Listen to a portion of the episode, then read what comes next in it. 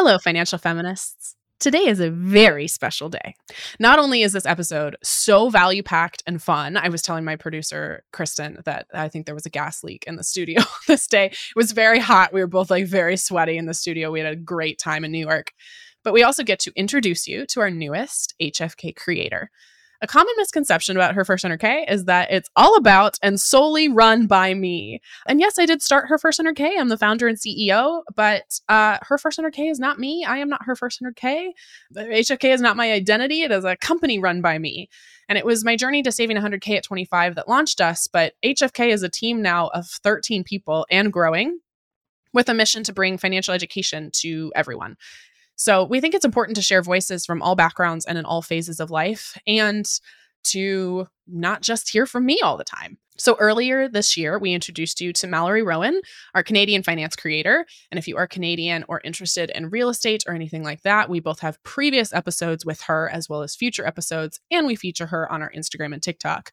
And now we're introducing you to Sania El Amin, who has built her business, financed around being and supporting nine to five hotties looking to increase their wealth and build a life they love. So, in today's conversation, we talk about her journey working in the tech world and how she's expertly navigated corporate life to make it work for her instead of the other way around.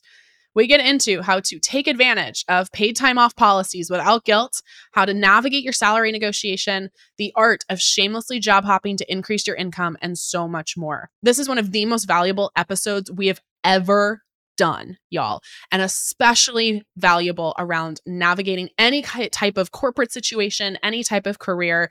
And if a nine to five is not your thing, if you are an entrepreneur, there is still so much to learn from this episode around advocating for what you're worth, around establishing your boundaries around work. It's such a valuable conversation. This episode is a great intro into who Sania is, a little on her background and expertise, and a little taste of the value that she'll continue to bring to our community. You're going to absolutely love her. Let's get into it.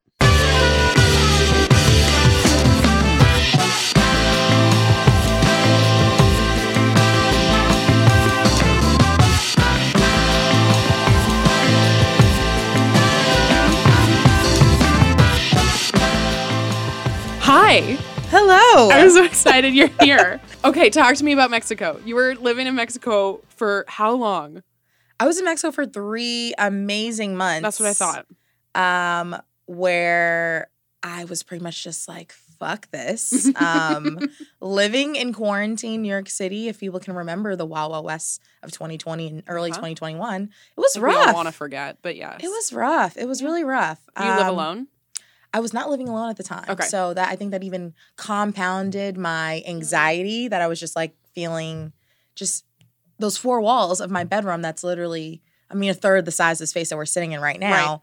It's Just the walls were caving in on me. Like it was my creative studio, it was my home office, Yep. it was my living room, dining room, everything. Yeah, too Your much. gym. Yeah. G- girl. Um so yeah, going to Tulum was an experience that I honestly thought I would not have been able to do until I was further along in my career. Like I think I had all of these ideas like, girl, no, you need to wait until you're a director. You need to wait till Yeah. you have X number of years of experience to be able to Yeah, tough it out for a while to Yeah. earn it. Yeah. Uh-huh. And like all that was bullshit. Yeah. Like it was all bullshit. Um, and I'm so glad that I went because it's so funny now looking all these companies talking about work from anywhere weeks and all Mhm. of this, right? That I'm so glad I didn't allow the naysayers to kind of keep me from taking that leap because I'm so glad that I did. Like there there were no implications to me literally working from another country. Yep. I got my work done. It was great. It was it was transformative for sure. It was it had to have been cheaper than New York. Oh, absolutely. Yeah. I mean, it was the first time I think since making the kind of money that I make now that I've been that I was able to comfortably save more than half of my salary. That's amazing. Yeah.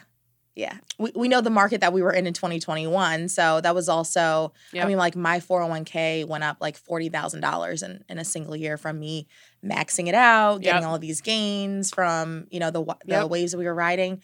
It was Well, incredible. if you're maxing it out, it's going up 40K. Max is 1920K. Yep. So, So, I, I pretty much like was doubling my Yep, money. Yep, you're seeing double. Yeah. Easy. I was doubling my money and doing with with ease. You know, I think that there's still this idea that oh, if you are you know pursuing fire, you've got to be heavy on the frugal life. Mhm. Um, but being in Tulum kind of and rice showed and me. beans. and- Yeah. Yeah. No, like I was still enjoying Tulum. I was in a two bedroom, two bath apartment.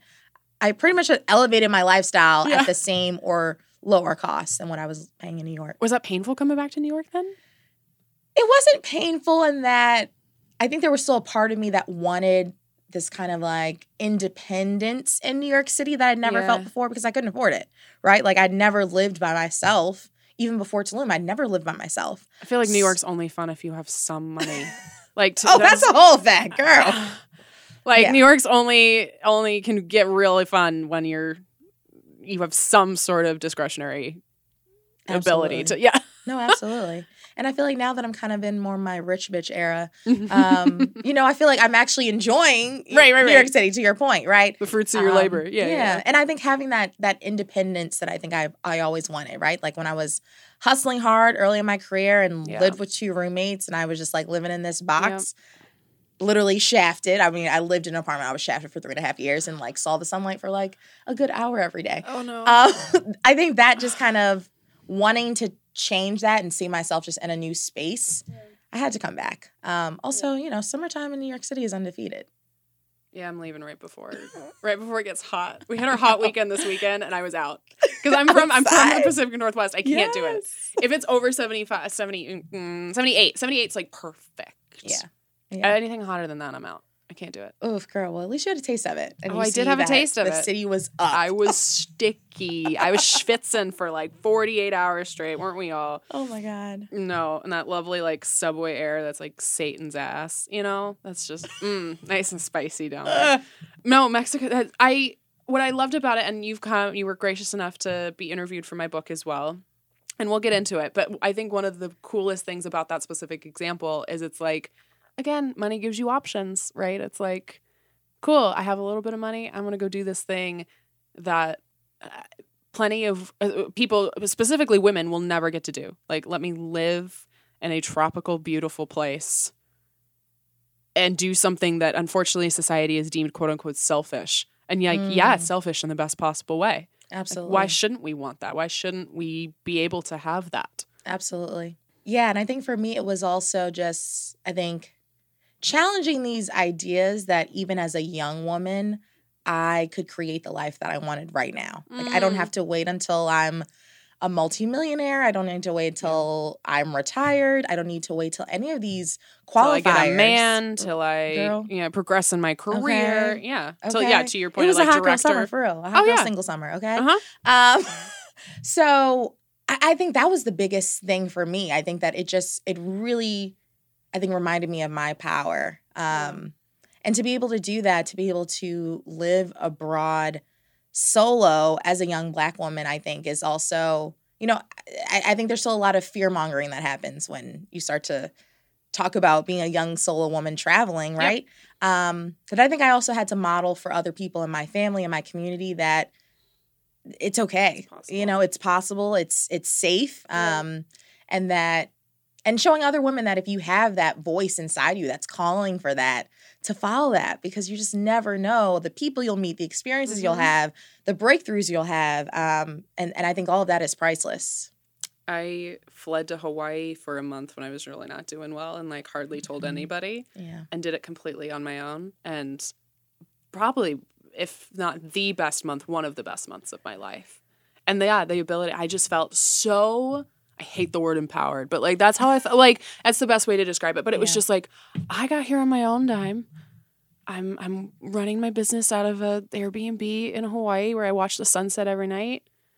Like, oh, I'm driving my Mustang convertible I've rented to the grocery store where I buy groceries with my own money and I know what to cook and so I'm gonna buy like it was just great.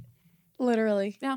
Literally. Yeah. Like if that's that doesn't build your confidence, like I don't know what the fuck will. Okay. Mm, Mm. mm. Oh, it makes me so happy. Okay, so we posted a tweet of yours and it really it resonated with our audience beautifully. Quote, unlimited PTO is not a scam. The only scam is being a grown ass adult asking for permission to take time off at work. Talk to me about that. I'm so sassy on Twitter. You are. I'm here for it. You know, um, Twitter's just where I talk about Timothy Chalamet. That's all I do on Twitter. Twitter's like my one social media account that I still have full access to. Like the my rest of my they team is in the there. reins Yeah. back. like no. Literally, literally. I've had to go get a personal Instagram account because my team's like, you can't, you got, you got to chill out a little bit. And I'm like, okay, fine, This I'll just make my own. business. Yeah. like you can't post shirtless pictures of Timothy Chalamet. One a week, Tor. One a week. I love that. okay, talk to me about that tweet. Yeah. So, you know, I think taking a step back, I am someone who fell into a well paid career and didn't really know what the hell I was doing when I started working, right? Yeah. Like, I woke up one day and I was a product manager, and then the world started evolving around this idea that, oh, product managers are highly strategic and there should be highly paid. And I think with that, right? We talk a lot about to- total compensation. We talk a lot about getting to the bag, right? Mhm. But I feel like there's also a big conversation that's happening on social media around specifically just the benefit of unlimited PTO, nothing really else, but just like Yeah. I think people are obsessed with this this idea that there are those among us that work traditional 9 to 5 jobs that do have a level of freedom as it regards to when they take time off and Yeah. it being paid, right? Um, so I think that that tweet was really a response to really just a lot of comments that I've gotten on my own content that I've seen, Yeah. you know, circulate in other, you know, forms of social media. I've seen it too, and I will say, I think some companies they use the unlimited PTO in a way to never encourage time off. Absolutely. But just like anything, like there's some things that are used as tools, there's some things that are abused, right? Absolutely. And I've worked at companies that have unlimited PTO, and as long as you're not absolutely ridiculous about it, they kind of mean it. Yeah. There's other companies who are like, unlimited PTO is our excuse to not give a, sh- a very specific PTO policy, so no one ever takes PTO. Exactly. Yeah. Exactly. Yeah. I, I totally agree with that. I think that as I have learned more about what is out there for nine to 5 Mhm. hotties, I definitely think that the companies that do it best when it comes to unlimited PTO are really the ones that are giving guidelines and really encouraging employees to take time off, whether that is all employees must take four weeks throughout the year Right. or whatever those guidelines look like. I think yeah, just having unlimited PTO and kind of leaving it up to one's own manager to decide, oh, yeah, this is the right level, the right threshold. Yeah. I think is difficult. And I think often puts the employee in an uncomfortable situation where we have to kind of decide, is this too much? Right, Is, is this this, not enough? What's reasonable? Well, and I've worked at companies who give PTO, but then are actively you're actively shamed if you use it. Mm, You know, so you either you have those companies out there that are you know you're supposed to give PTO in theory, right? But then it is a badge of honor if you don't take it, mm. which is just gross. It is gross. It is gross. So if you don't work in tech, can you describe to me kind of your career trajectory of how you landed in this and what a project manager do? Project or product? product. Okay. Yes. Product, Okay. yes. Explain it for us. Yeah, so my career I've ex- extensively worked in finance, financial services, fintech. Yeah. Um, fintech now, but um, you know, when I graduated from college, I went to Barnard. I did a one year master's at Wake Forest. After that, I still didn't know what the fuck I wanted to do. Mm. you know, here I was with someone that was, I always did well in school, but never really had someone kind of tap me on the shoulder and say, you know, you'd be great for this obscure career path over here called product management. That never really happened. I don't know if that happens with anybody. Well, there's there's I very mean, little people. I feel I'm like sure. I mean, I guess if you're going to doctor school, you will be a doctor, right? doctor. Doctor school, yes, that's what they call it in the biz, right? No, but if you're going, you know, Yeah. if you're going to law school, you're going to be a lawyer. I think there are, especially like liberal arts, right? It's like, how am I turning this major into a career? and that's what I was. there's very little liberal arts. That's me. That's my picture right there Yeah. under the definition of liberal arts. I literally majored in Africana studies. Like, Oh, but right, that's like there's. I think that that's one place. Well, I mean, there's many, but that's one place where college kind of fails Yeah. to. You know, they talk about the real world all the time in college, and then it's like, yeah, but how are you actually assisting me with figuring out what this English degree is going to not mean? very well. Right, not right, very right. well. And I knew immediately when I was a senior in college that I was not pursuing the academic route. I was not about to get a PhD. I was weren't going to teach. I wasn't going to teach, right? Yeah. I, I saw myself working in corporate, and it's so Yeah. funny looking back.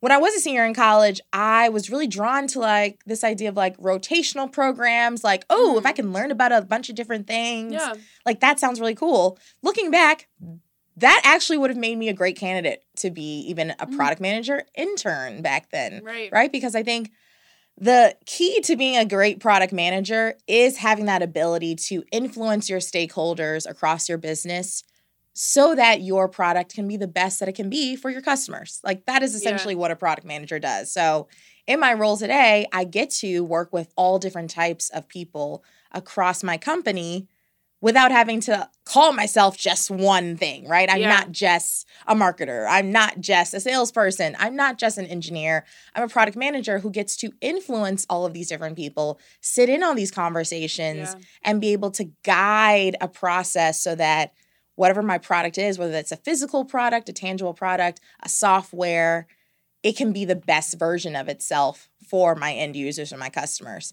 Um, so and I really fell like, into that. Ooh, I think that this could be better in this way. Absolutely. Like this landing page for this Absolutely. could be tweaked in this way. Or like, I don't know, this UX UI design of this app is not working in this way. Yeah. Okay. Got yep. It. That's a great that those are great examples. Or cool. like talking to someone in legal and saying, Hey, mm. we really need this thing approved for these reasons, right? If right. we're able to describe something using this kind of language, customers it'll resonate with them yeah, you know yeah, yeah. more strongly. Or you know on the engineering side being able to say hey i really need this feature done by this sprint so that our product can go live yeah. when it's intended because we have a contractual obligation right? Yeah. All of those are examples of like things that product managers do. Um, but absolutely i think putting yourselves in the shoe of like who is that person that's has that bird's eye view of everything going on with this thing, right? Yeah. This is your baby, right? Like as a product manager, it's your baby. You are responsible for the highs, the lows, the ebbs, mm. and the flows, right? um, and to be able to articulate that, right. that urgency to the other stakeholders. Um, You're kind of a professional, just like poker. I'm just like, hi. Yeah. I need this thing. Can you get yeah. me this thing, please? Yeah. Yeah. And and I, you know, I don't want to paint it like it's all butterflies and roses all the time. No, and no, of course that was a dramatic oversimplification yeah, yeah, what your yeah, actually is. But. but no, I get this question all the time because there are a lot of nine to five hotties who follow me on Instagram and are just like, oh my God, never heard about product manager. Right. Never heard about product management. Is we have a, a project job? manager at HFK, but we right. do not have a product manager. What right. is the difference? Yeah, so I think the big difference is a project manager is really focused on the delivery of individual projects, right? So it it could be a one-off, you could be mm. supporting a larger organization, but it's not as strategic. It's not so much in the day-to-day operations of how this individual product is going to live, exist, thrive, right? So it's almost like the project manager is the product's already done and you're trying to figure out either like how to get it out or how to market it. Is yeah. That, okay. That, that those could be examples. Okay. I mean, a project manager could support a product manager on specific features or Got it. smaller tasks or projects that really make up the overall execution.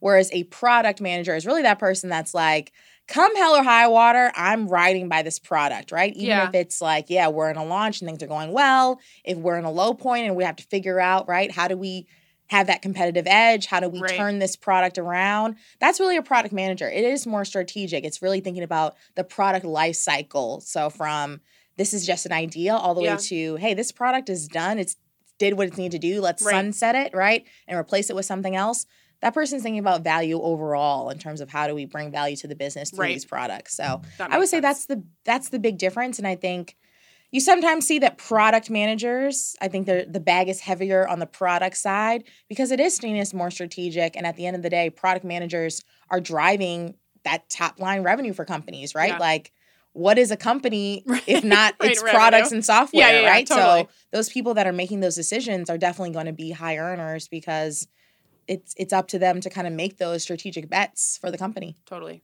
Uh, what advice do you have for folks who are majoring in something in college and trying to figure out, okay, how is this applicable to the real world? What am I going to do? Especially, I would like to make some money. I would like to get into tech, but I don't have a software engineering background. Like, what does that look like for folks?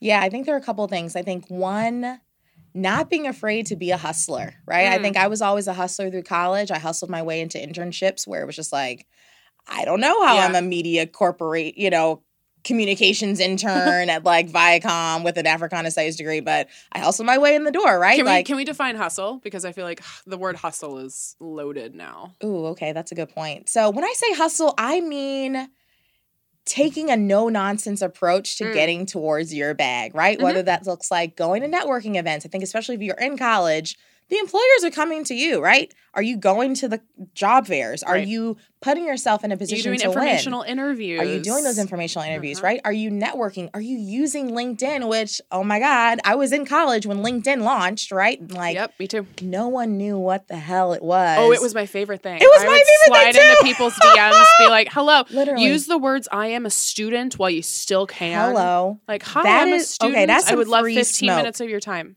That is some free smoke right there. And I hope Mm. everyone caught that. If you are a student, absolutely you should be leveraging that Yep. status to talk to as many professionals in the jobs that you want right now. Because who's going to say no? Like, I would love to get Very 15 few people did. Right. Very few people did. I was shocked at how generous people were with their time.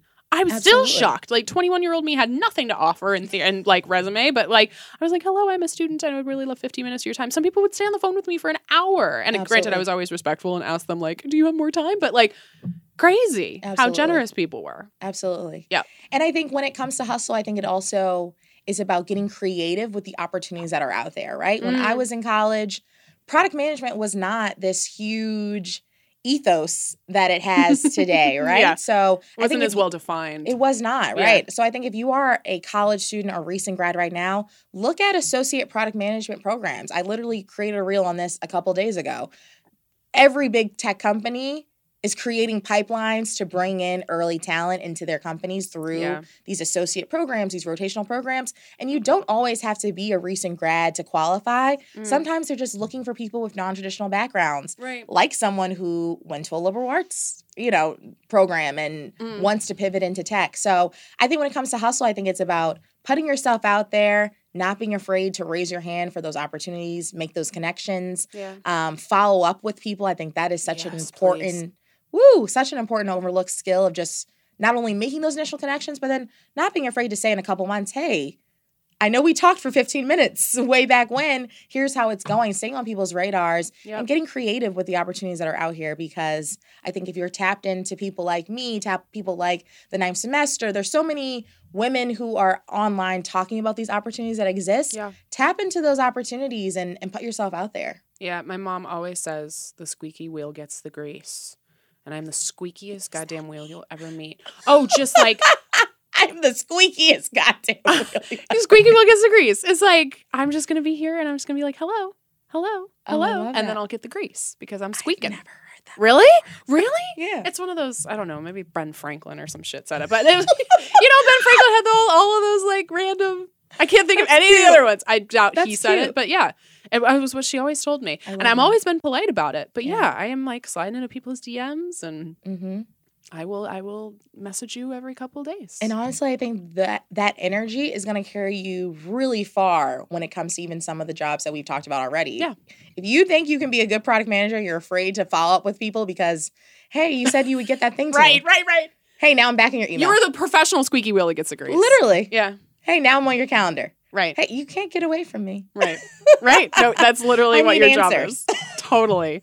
Okay. Speaking of hustle, our society Yes. glorifies work. Capitalism glorifies work.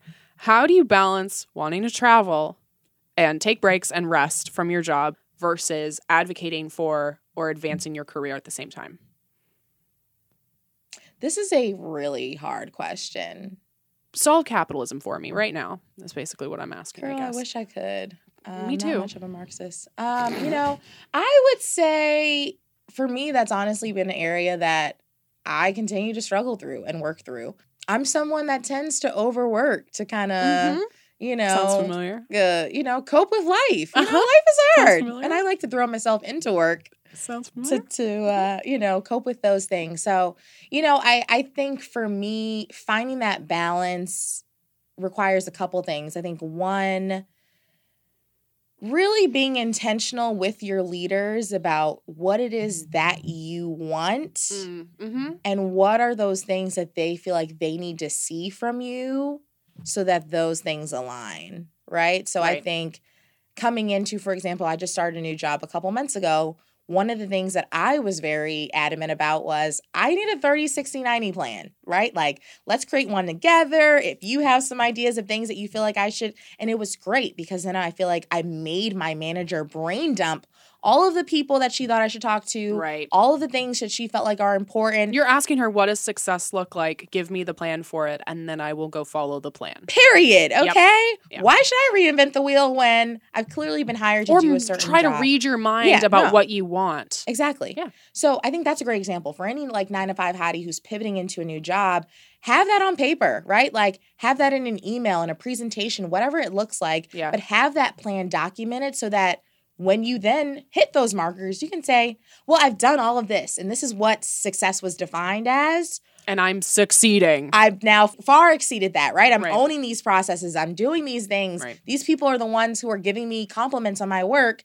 Now what, right? So I think continuing to have those conversations. And I think even, you know, as I think about my career over the last five years, I've used those moments, whether it's like mid-year checkpoints, end of year Yep. checkpoints, to say, here are all the things that I've that I've done that I feel like have dri- added value to the business, helped us make money, I would like some us- more money, please. I would like more Mhm. money, right? Or I want to be promoted. Yep. What does that look like?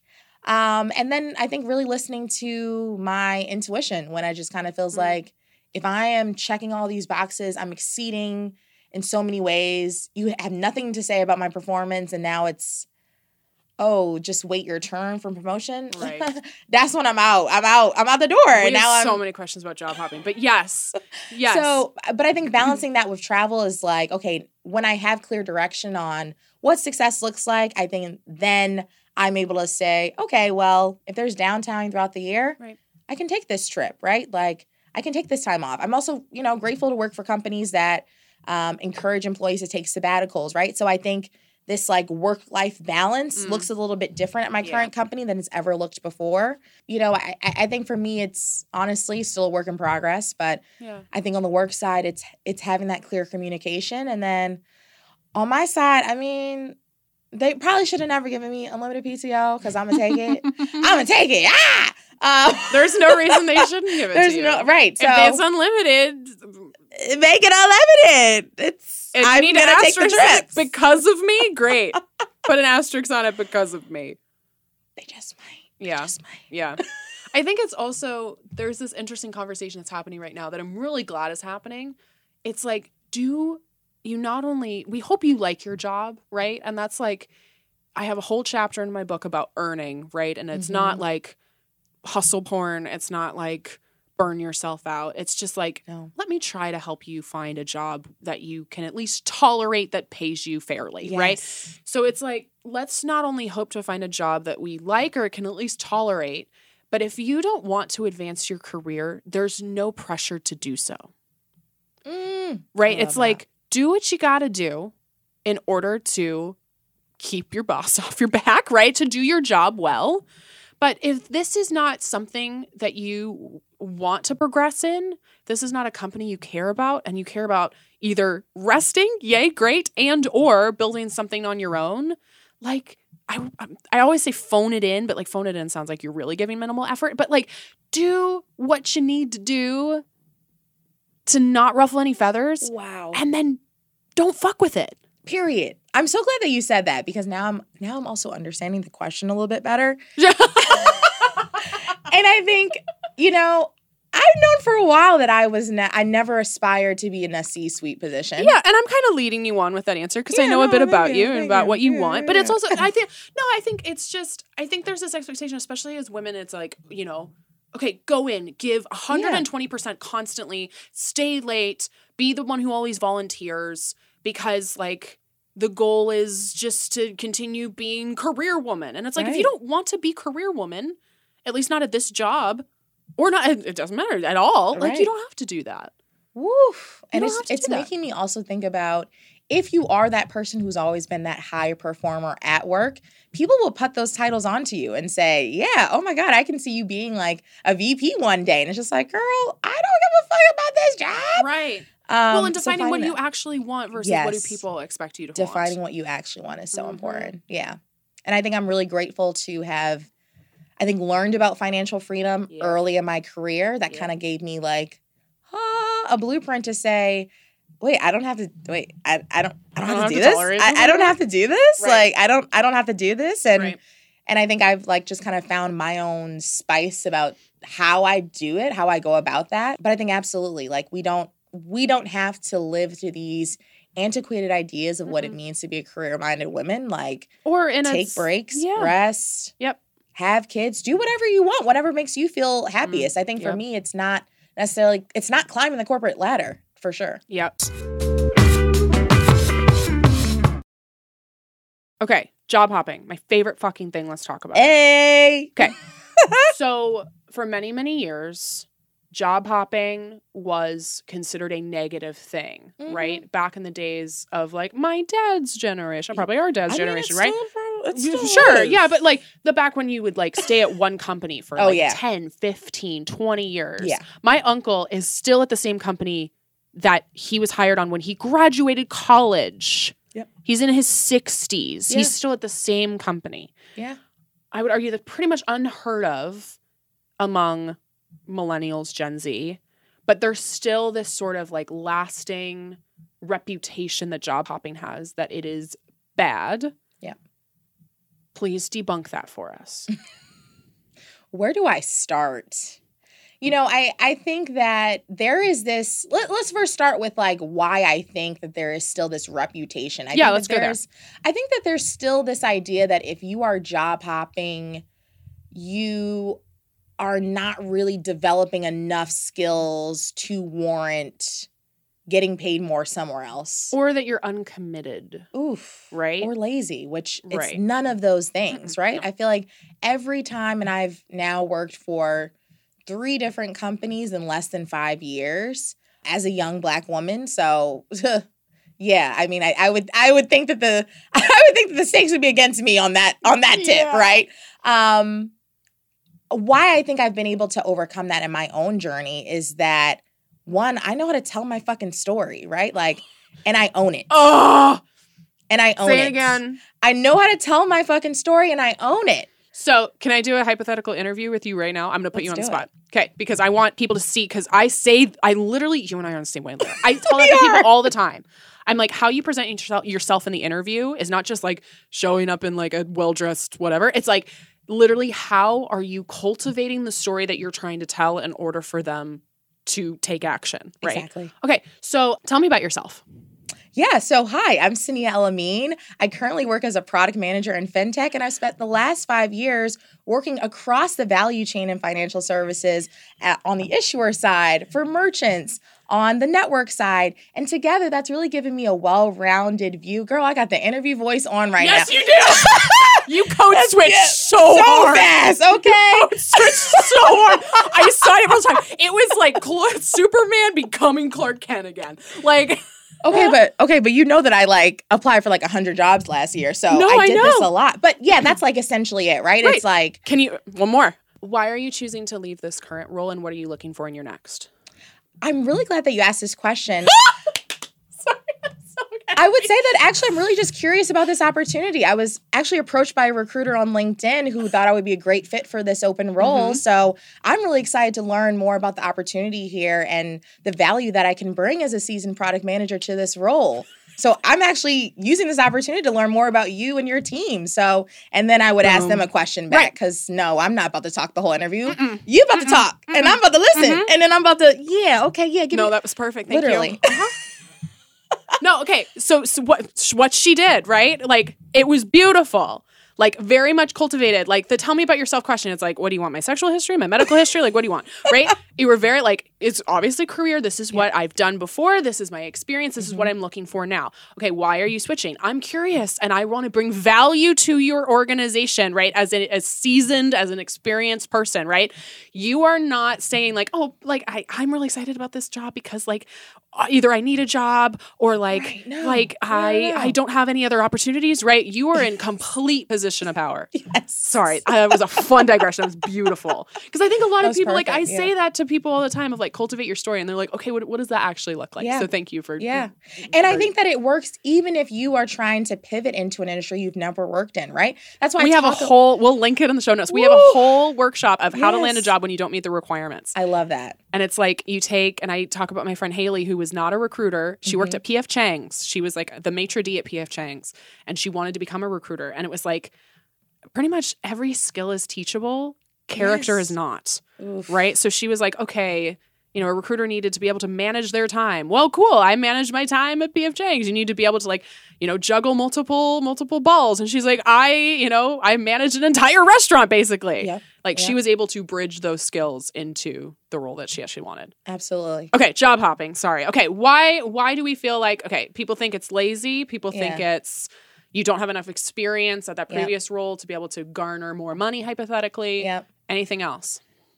I, I think that hits the nail on the head. I think for me, job hopping, you know, I, I think it's become this buzzword, like, yeah, and, and I play into that in my content, I'm not gonna lie on y'all, but let's be honest. Um, I've had to job hop out of necessity. I've been Mm. pushed out of jobs. I've Mm. been told I would have to wait for promotions. I've been told to put my own financial needs and the holistic vision that I had for my life and myself on hold because they didn't see a reason to accelerate my promotion or my higher Mm. earning, right? Like I haven't job hop because it's like a fun thing to do. It's No, extremely hard to put yourself in a position to upskill and move to a totally different new organization where you're learning new skills, people and things. But I've had to do it out of necessity. But the fact you said out of necessity and then you listed they're not fast tracking me, they're not interested in promoting me.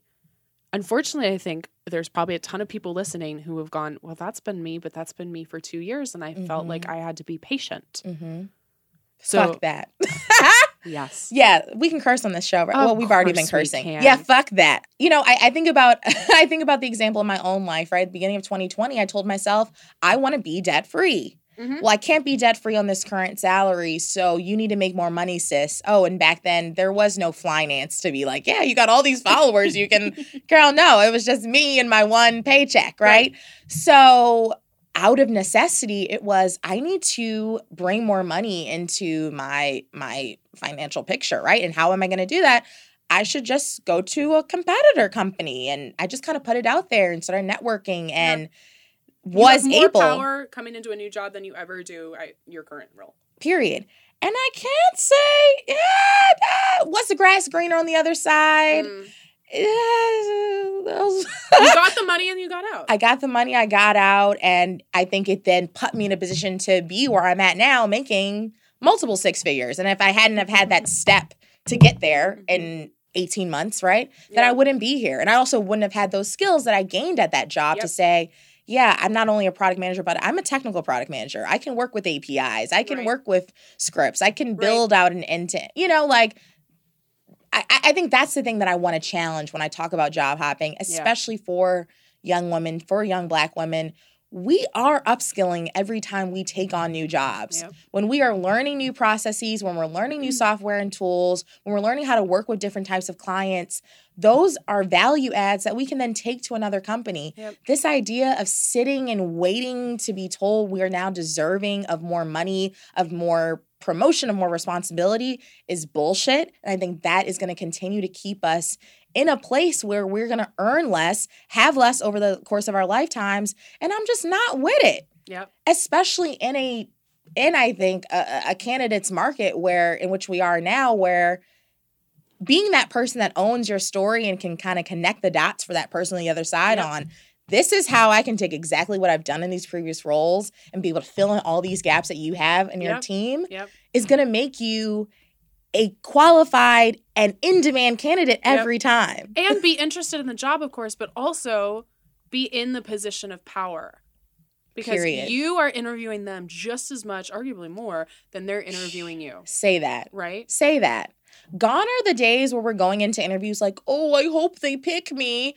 Um, it would be their L if they don't pick me, also right? that energy too we know i know from my own experience and we know from data somebody who goes in with that energy will not get hired right because they want the best person for the job yes, and if you go in humble but knowing you're the best person for the job you're probably going to get the job right. And what did you say earlier? So many things that we need to be successful in our jobs, we're gonna learn on Yep. the job. Yep. So stop telling yourself, "Oh, well, I don't have all of these qualifications." well we know from stats. I haven't done all this. men this. will apply for jobs i don't know the percentage i think I it's, think like 40% Yeah, forty or 40 60 50% yeah, Mhm. women will not apply women identifying people will not apply unless they feel like they can hit i think it's like 95% of the things on the job description the vast majority of that you will learn on the job Absolutely. Do you work hard? Do you show up on time? Do you have the general sort of skills? Like, again, I'm not, as a marketer, about to go out and, again, I don't know why I'm picking on lawyers. Like, go be a lawyer, right? But like, Yeah. you- most of those skills are teachable. Absolutely. I run through a whole every chapter of the book is like different narratives that we're believing Mhm. about money and the Mhm. earning chapter is like you know there's so many narratives that I think we believe of like okay they will see my accomplishments so me asking for a raise like that's ridiculous they'll see me and they'll give me a promotion can we talk about why that's bullshit True.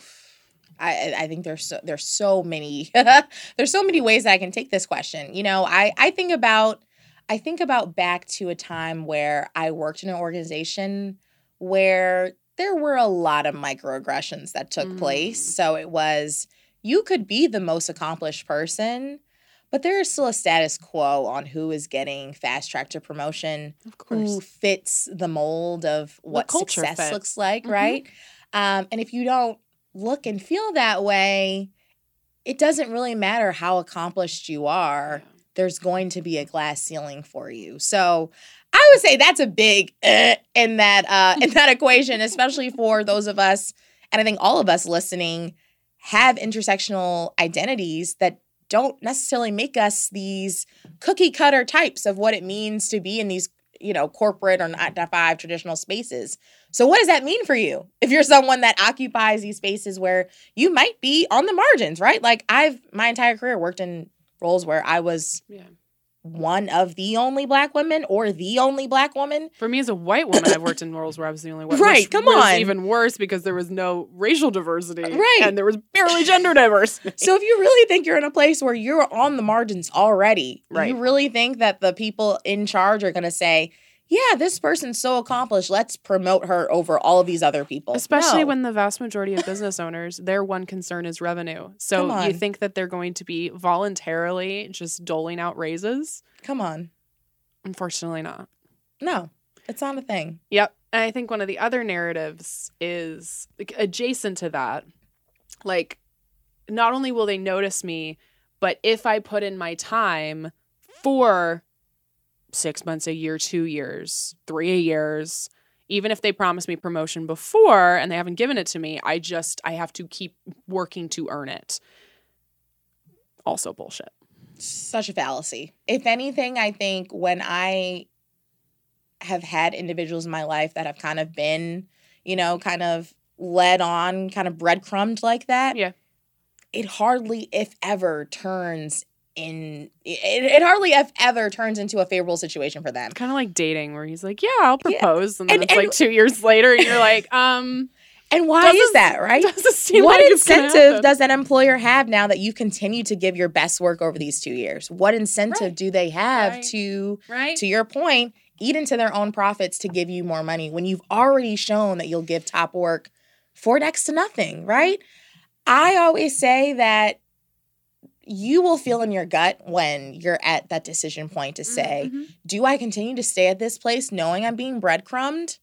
Or do I take the calculated risk to say things may not be 100% better somewhere else, but having more money, having more flexibility, having more options is always going to be a better option Well, and go me. see what's out there, right? We, Period. we're not we're not telling you to go quit your job, Right. and then go and have something nothing. better. yeah, right? yeah, no, no, no, no, no, It's And I've never done that. To be clear, Right. It's like Right. at least go out, even if there, maybe there isn't something better. Well, at least now you know, right? So like go out there and have conversations. Yeah, Right. It's just like optimize that LinkedIn and let the Yeah. recruiters come to you so that you can see. Oh wait, wait, these skills are worth how much more? What? Yep. I think that was a big wake up call for me. Every time that I've job hopped, is like, wait, you're telling me? Uh, wait, make huh? forty five percent more. Come on. How is And you're that? gonna give me I've double doubled- stock? Come on, I've doubled my total compensation. In what, Laterally? years? Two years? Girl, in one from my Previous previous, role oh, to this Jesus, one. That's amazing. Like what? Yeah. You know? So it's like if I had not put myself in a position to say, Right. I can do more, there has to be better out here. I'm Right. looking at all these other companies that I know have product managers there. Why don't I see what's out there Yep. and try to get the biggest, best BAP for me? Yep. And I think for me, you know, and this goes back to when we were talking about Mexico.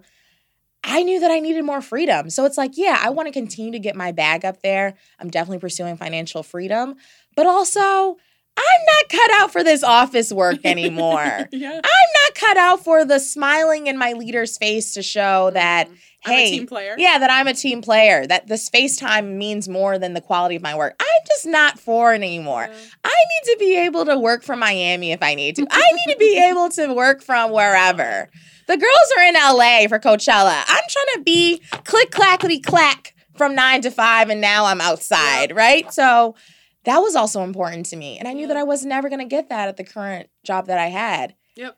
So that meant I have to find something else out there. And yeah, I'm really happy at where I'm at now. Like, Yep. but I think I also have the perspective to know one, I've worked incredibly hard to get here. I was very intentional and picky in my job search, right? Like, yes, I cast a wide net, but when it came down to the offers that I was going to entertain, I had non-negotiables that I was not about to give up, right? And and I think what's And most I'll say important, this: yeah, men do this all the time. Girl.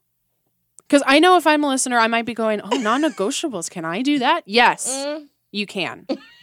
Men do this shit all the fucking time. all the time, They're like, and bring "Oh, nothing to the table, girl. You are the table.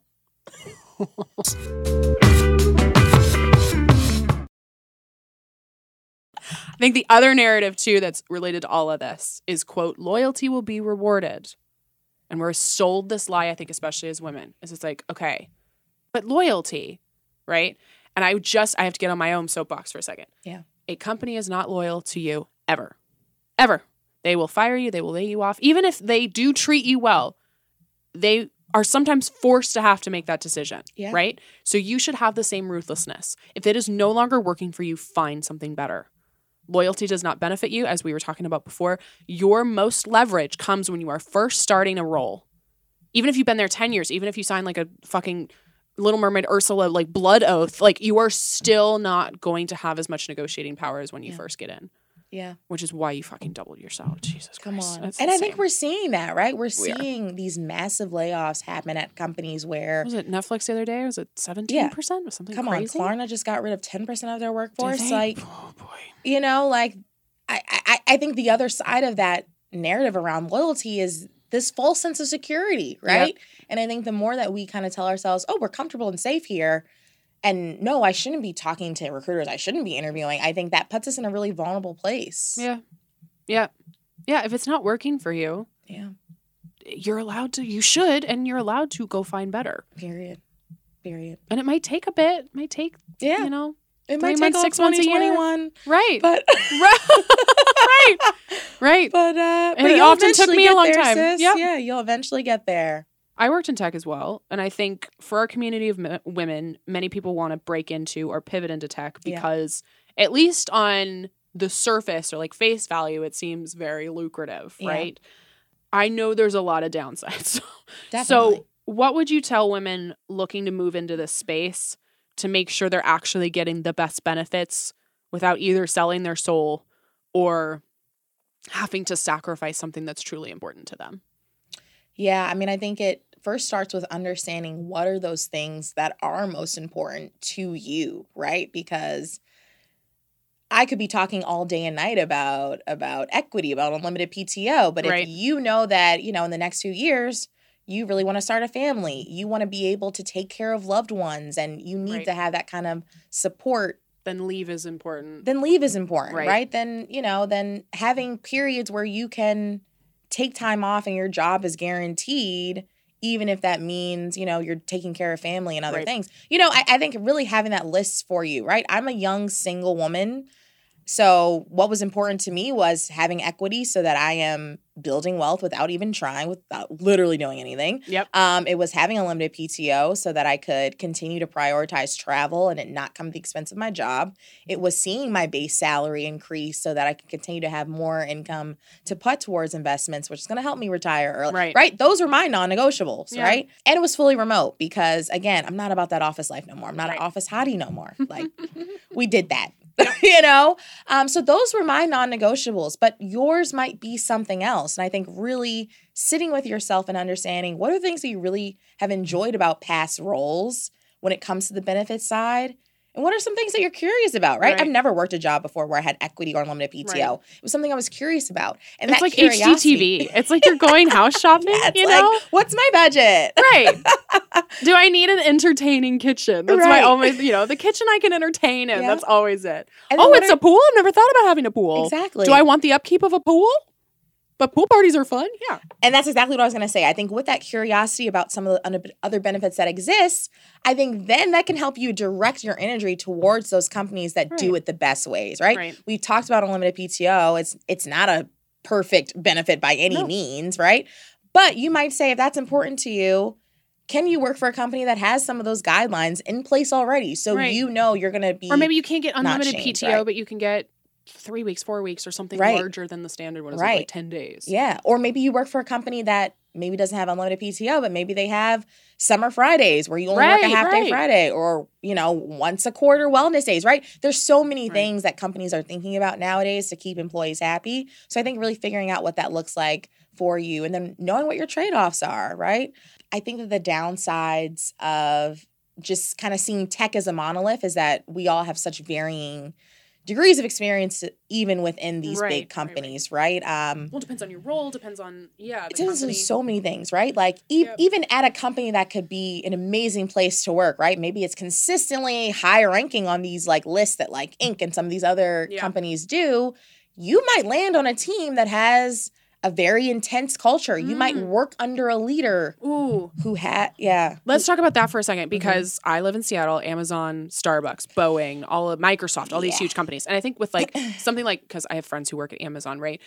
Amazon's so big. I think people don't realize that when you are hired, really, you don't you don't work at Amazon. You work at your team at Amazon. right? So it's like- Yes. Your manager, your team is the people you're going to be experiencing your day to day with. So like during again, during that interview process, it's even more important to figure out like am I going to be respected? Am I going to be advocated for? Is this person relatively fun to be around? Mhm. Because that's the person you're going to be talking to and who's also now in charge of advocating for you with higher ups.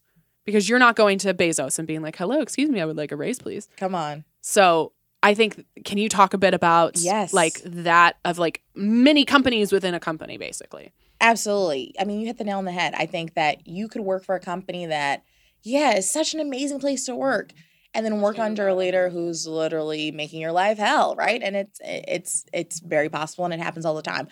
I I think for me, what has helped is in those interview cycles, not being afraid to ask the sometimes uncomfortable questions, Yes. right? Some of those questions like, can you tell me about who filled this you know, role in the past, right? Like, is this a role that's being backfilled? Is this a brand new role, right? Like, that can give you some insights, Mhm. right?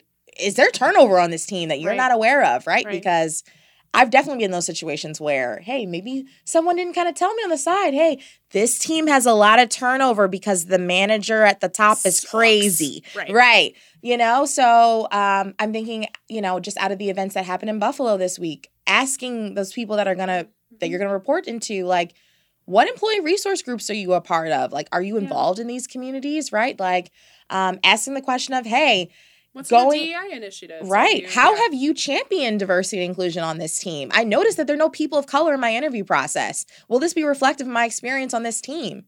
And if so, what are you doing to change that? Because Right. it's 2022 right. right? Like, and obviously, you know, I'm I'm I'm being sassy with it, but No, it's these This are the is- questions to ask. such the questions to ask, and and I think you've said it multiple times, Tori.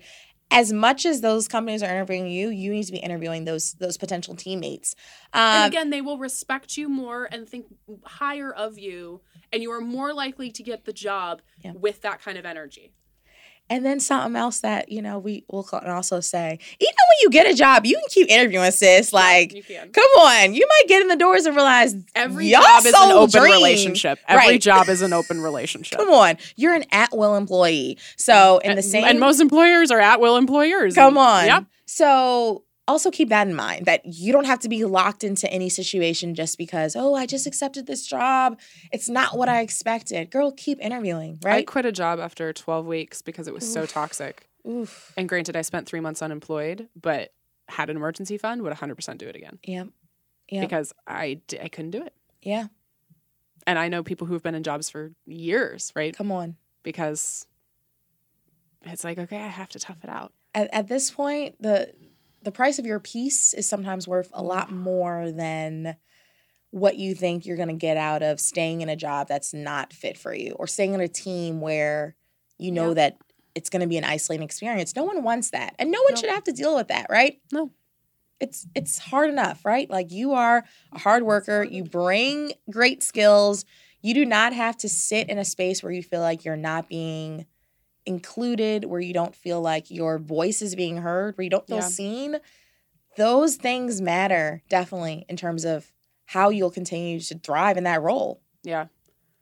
So you and I have very similar trajectories. HFK was a side hustle for me. You are working a nine to five, financed as a side hustle. Yeah. How are you managing both? What sort of tips or tricks do you have for people?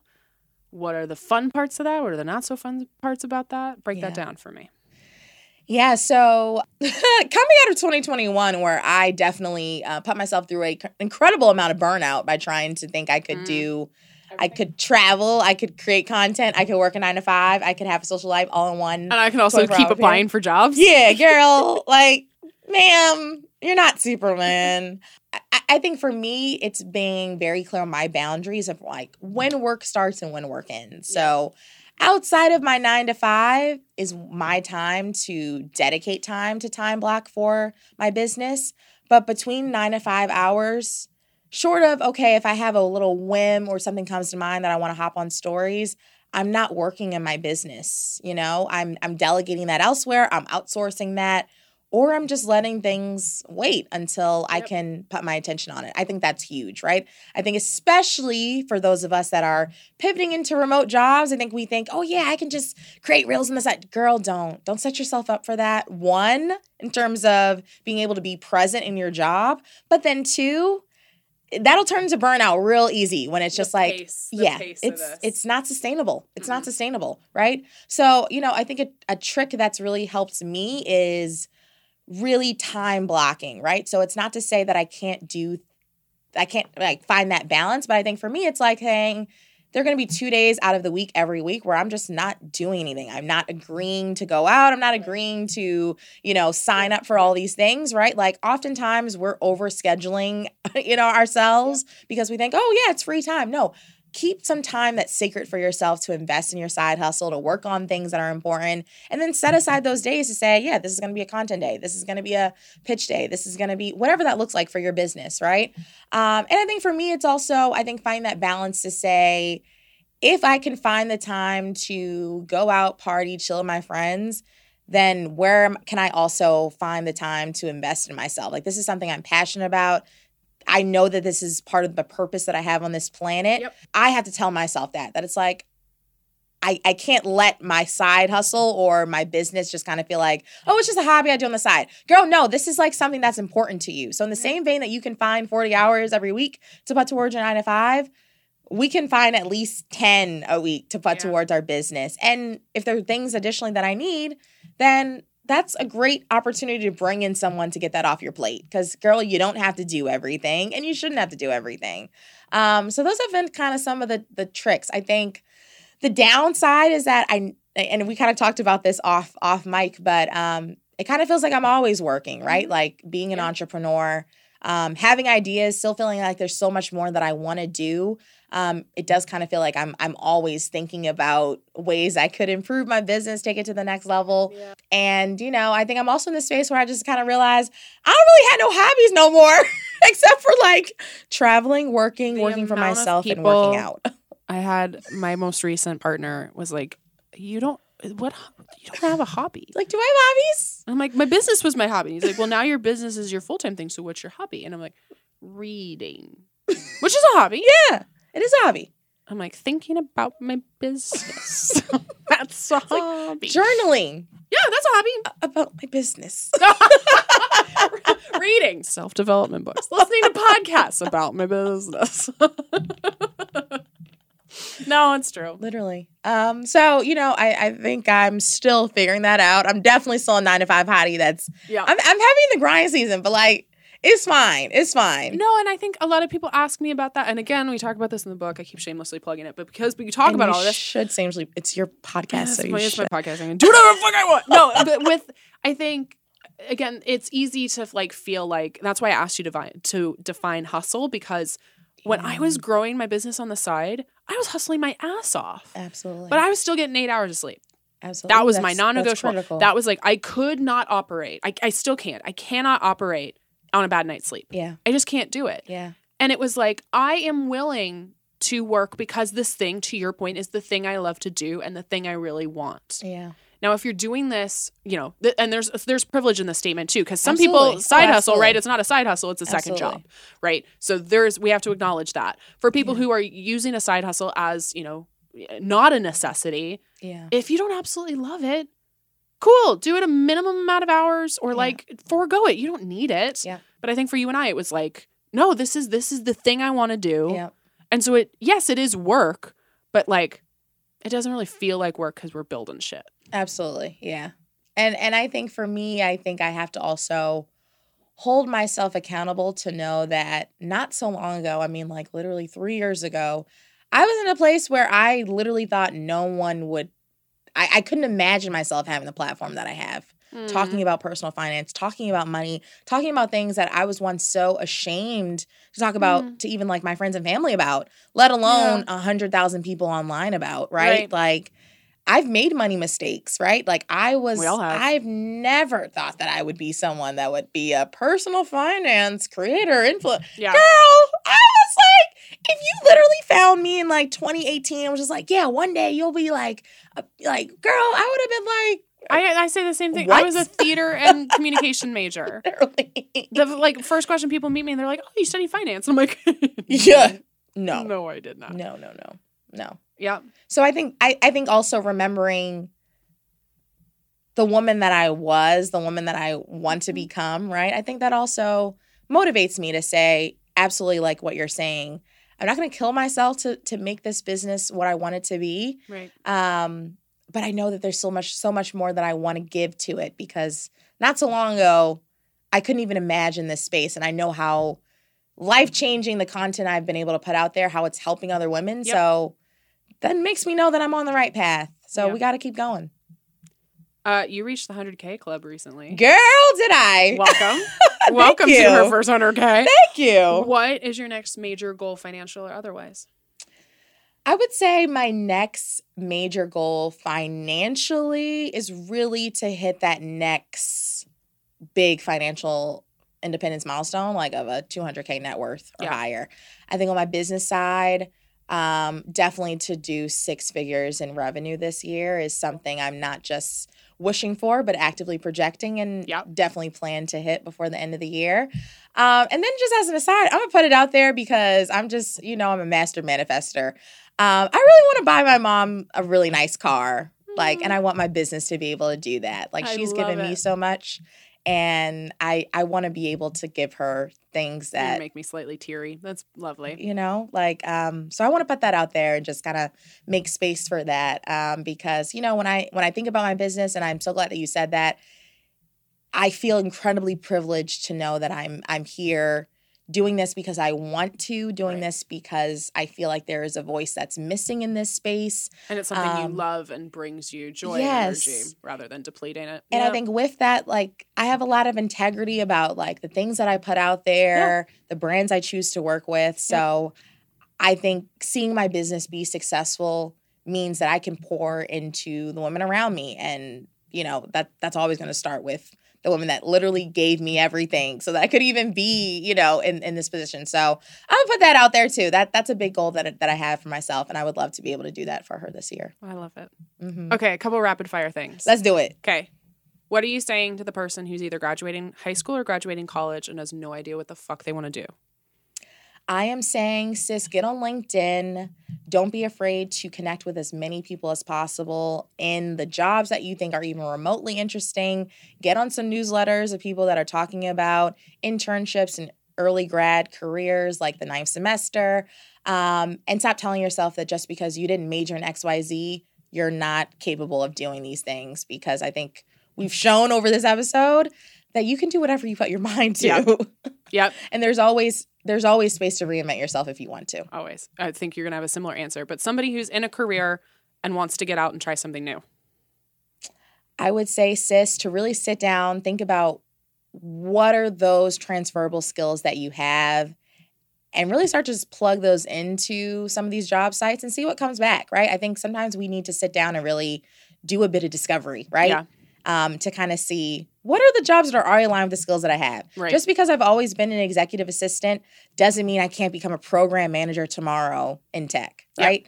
The jobs are the same, Yep. but we call them different, we pay them differently, but that doesn't mean that you're not qualified to do it. So I would say really lean into that discovery. Look into what those transferable skills that you have. Follow more creators like me who are giving you a taste of the jobs that are out there. And just try some shit, right? Like there, there's no, there's no wrong way that you can go about your Mhm. career. Mm-mm. There's no wrong No. way. There's no wrong way. You're always going to learn things that are going to put you in a position to win in the next or next, next, next time's over. Lastly, somebody who keeps getting passed over for promotion and feels like they have to stay. Girl, get the fuck out of there. Seriously, stop giving your years and especially if you are a young woman these i mean if you're if you're below the age of 35 especially like these are some of our prime earning years in terms of Yep. the time that we have that we could be putting this money and compounding it to help us build wealth do not sit around and let these people breadcrumb you girl stop letting them play with your money and let's get you pivoting into another well-paid job so that you can see that there's so much more opportunity out here I love it. Tell us where people can find you. Oh, the girls, the nine to five hotties can always find me um, really anywhere on social media where you can find Fly Nance. I'm on Instagram at fly.nance. My website is flynance.com. That's F L Y N A N C E D.com. You can email me at hello at flynance.com. And I'd love to hear from you. Definitely let me know that you heard me on the Financial Feminist Podcast. Ah! I love it. Thank you for being here. Thank you for having me, Tori, and for always seeing me and supporting me. Like Least I can you do. are you are incredible. I feel so blessed to be able to share this space with you, to be able to, Mm, you know, see another young woman creator just kicking ass and taking names and showing us like we can create whatever the fuck we want in this world. Like I love it. I love your energy. So thank you for having me. Thank you, babe. Thank you again to Sania for joining us. We are so thrilled to share more of her expertise and background over on our social channels, and we'll make sure to link her handles in the show notes as well. If you're not following us at her first 100K, that is the best place to get even more additional content. If y'all think the podcast is valuable, like imagine what our Instagram, TikTok, our website look like. Herfirst100k.com, y'all. If you want more content like this, make sure to subscribe to Financial Feminist on your preferred podcasting platform. Leave us a review and share the show with your friends and family. It means the world to us and it helps us continue to do valuable episodes like this one. Thank you, as always, Financial Feminists, for your support of the show, for your support of this movement. I'm going to do a quick shameless plug for my book. If you have not pre ordered my brand new book, Financial Feminist Overcome the Patriarchy's Bullshit to Master Your Money and Build a Life You Love, it is available in ebook, audiobook, as well as physical copy wherever you get your books. Barnes and Noble, Amazon, Books a Million, your independent bookstore. People keep asking me like, "Is it at, is it going to be at this bookstore?" Y'all, this is going to be a national thing. It's going to be at every bookstore, and if you pre-order it, it's going to be guaranteed to be at all these bookstores. So, if you haven't got your copy, it's like less than $20. I can't wait for you to read it. Thank you. Thank you. Thank you. See you next week. Thank you for listening to Financial Feminist, a Her First 100K podcast. Financial Feminist is hosted by me, Tori Dunlap, produced by Kristen Fields, marketing and administration by Karina Patel, Olivia Koning, Sharice Wade, Alina Hilzer, Paulina Isaac, Sophia Cohen, Valerie Oresco, Jack Koning, and Anna Alexandra. Research by Ariel Johnson. Audio engineering by Austin Fields. Promotional graphics by Mary Stratton. Photography by Sarah Wolf. And theme music by Jonah Cohen Sound. A huge thanks to the entire Her First 100K team and community for supporting the show. For more information about Financial Feminist, Her First 100K, our guests, episode show notes, and our upcoming book, also titled Financial Feminist, visit herfirst100k.com.